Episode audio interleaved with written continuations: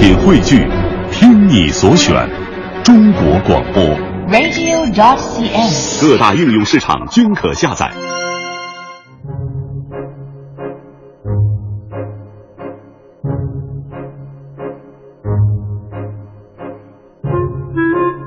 好，欢迎各位啊，来到今天的大明脱口秀，我是大明。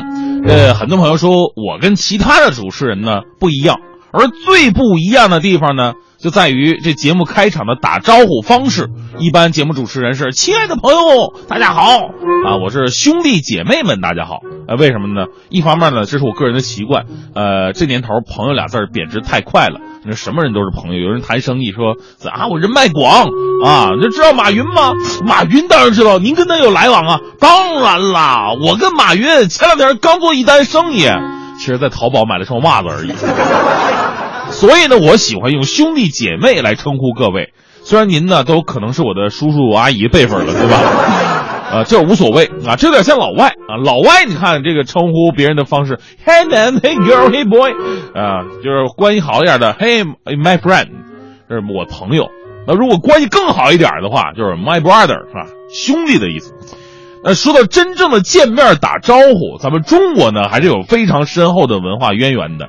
现在我们见面打招呼很随便，哎，黄欢吃了吗？晚上一起吃啊，我请客，你掏钱。啊，这种打招呼方式是没有固定模式的，但是在咱们中国古代，怎么打招呼，怎么回答，都是有比较固定的模板。这不仅仅是文化，这还叫规矩。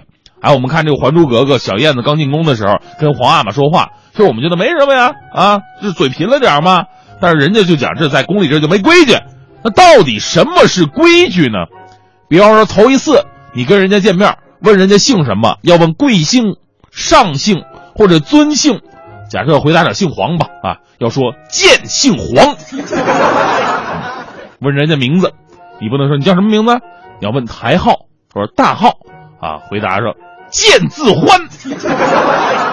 要是没文化的，什么？问我大号吗？不大号，在家都上完了。问人家多大年纪啊？贵甲子，回答则要说虚度七十有三。问人家住哪儿，要问府上住何方？回答则说舍下东五环斗个庄。我是不是泄泄密了？这是平头老百姓打招呼啊，遇上不同的人还不一样。比方说你遇上当官的了啊，又问老大人贵职啊，对方说发改委。那么贵至何处啊？回答办公室。啊，见到老师要问了，社帐何处啊？回答说西城月坛南街。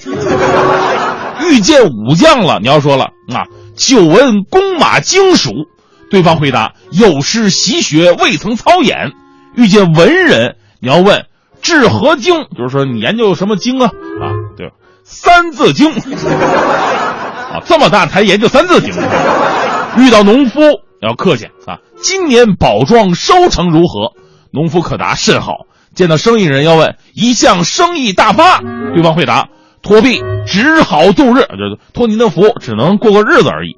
见到书画家了，你要说了久闻笔法精工，一向丹青甚妙，对方会回答着手惶恐，着笔涂鸦呀。这是你要客套一句，改日拜求。呃，改日拜求的意思呢，就是说哪天给我画一幅呗。如果对方想给你画呢，就会说着笔献丑。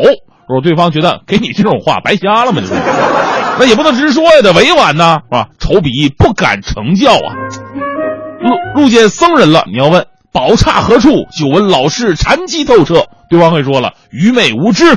遇见道士啊，也差不太多，但是你千万记得啊，别问这个宝刹何处。啊、你要遇见道士说这宝刹何处，这跟到中国移动营业厅办联通的业务是一个道理。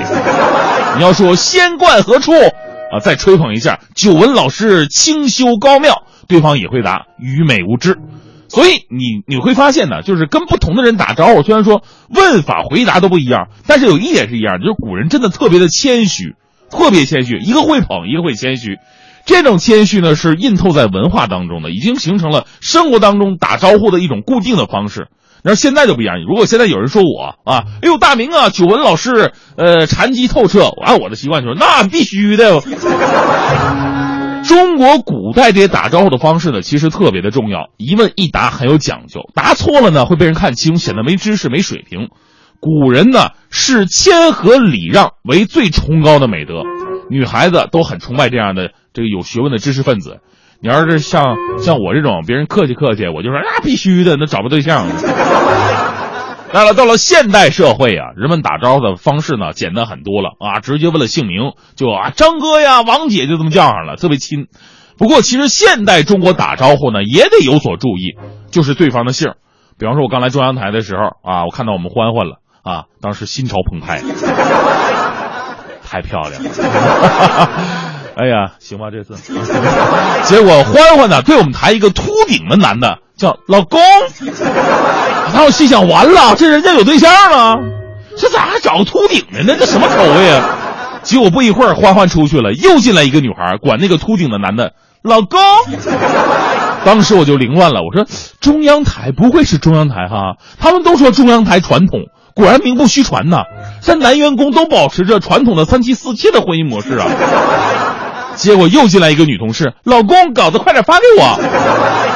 后来我弄明白了，这哥们姓龚。就是现在我们的小编之一光头龚伟啊，自从海波进去之后啊，他就是国民老公了。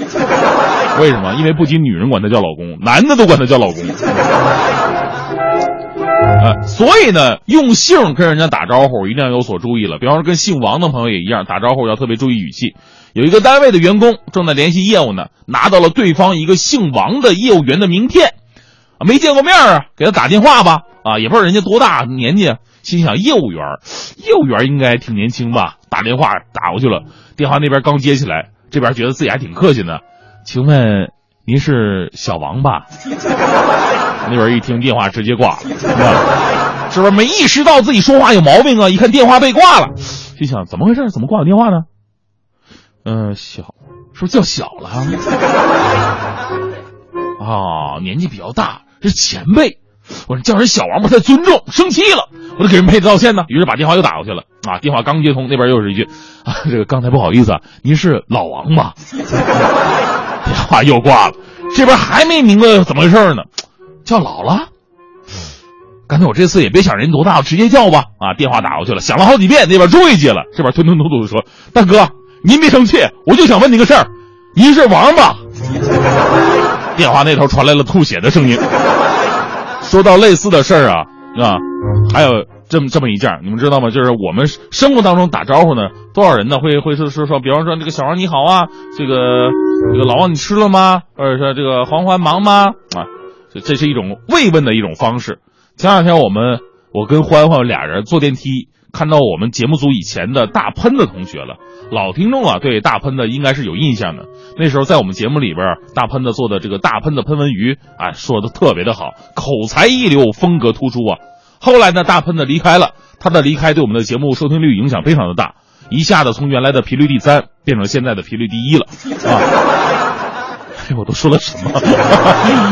其实大喷子并没有远离我们，文艺之声的铁杆粉丝都知道，他现在已经成功的晋级一线主持人了。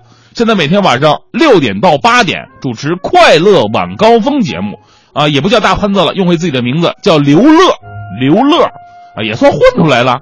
自从他主持晚上的节目啊，我们两个节目组真的是一早一晚，就好像白天和黑夜一样，基本见不着面。那天在电梯里边，好不容易看着了，哟，这个激动啊，我都不知道说什么好了。还是我们欢欢反应快啊，一看是刘乐，特别热情，上去一拍人家肩膀，问人家忙吗？结果他没注意，把人家姓给带上了。哟，老刘忙吗？刘乐都快哭了，居然说我老流氓！你们快乐早点到节目组太欺负人了。所以说，在这里我要郑重的向大喷的同学道歉。呃，乐乐乐真的是原谅他吧，毕竟阿黄他也不是故意的。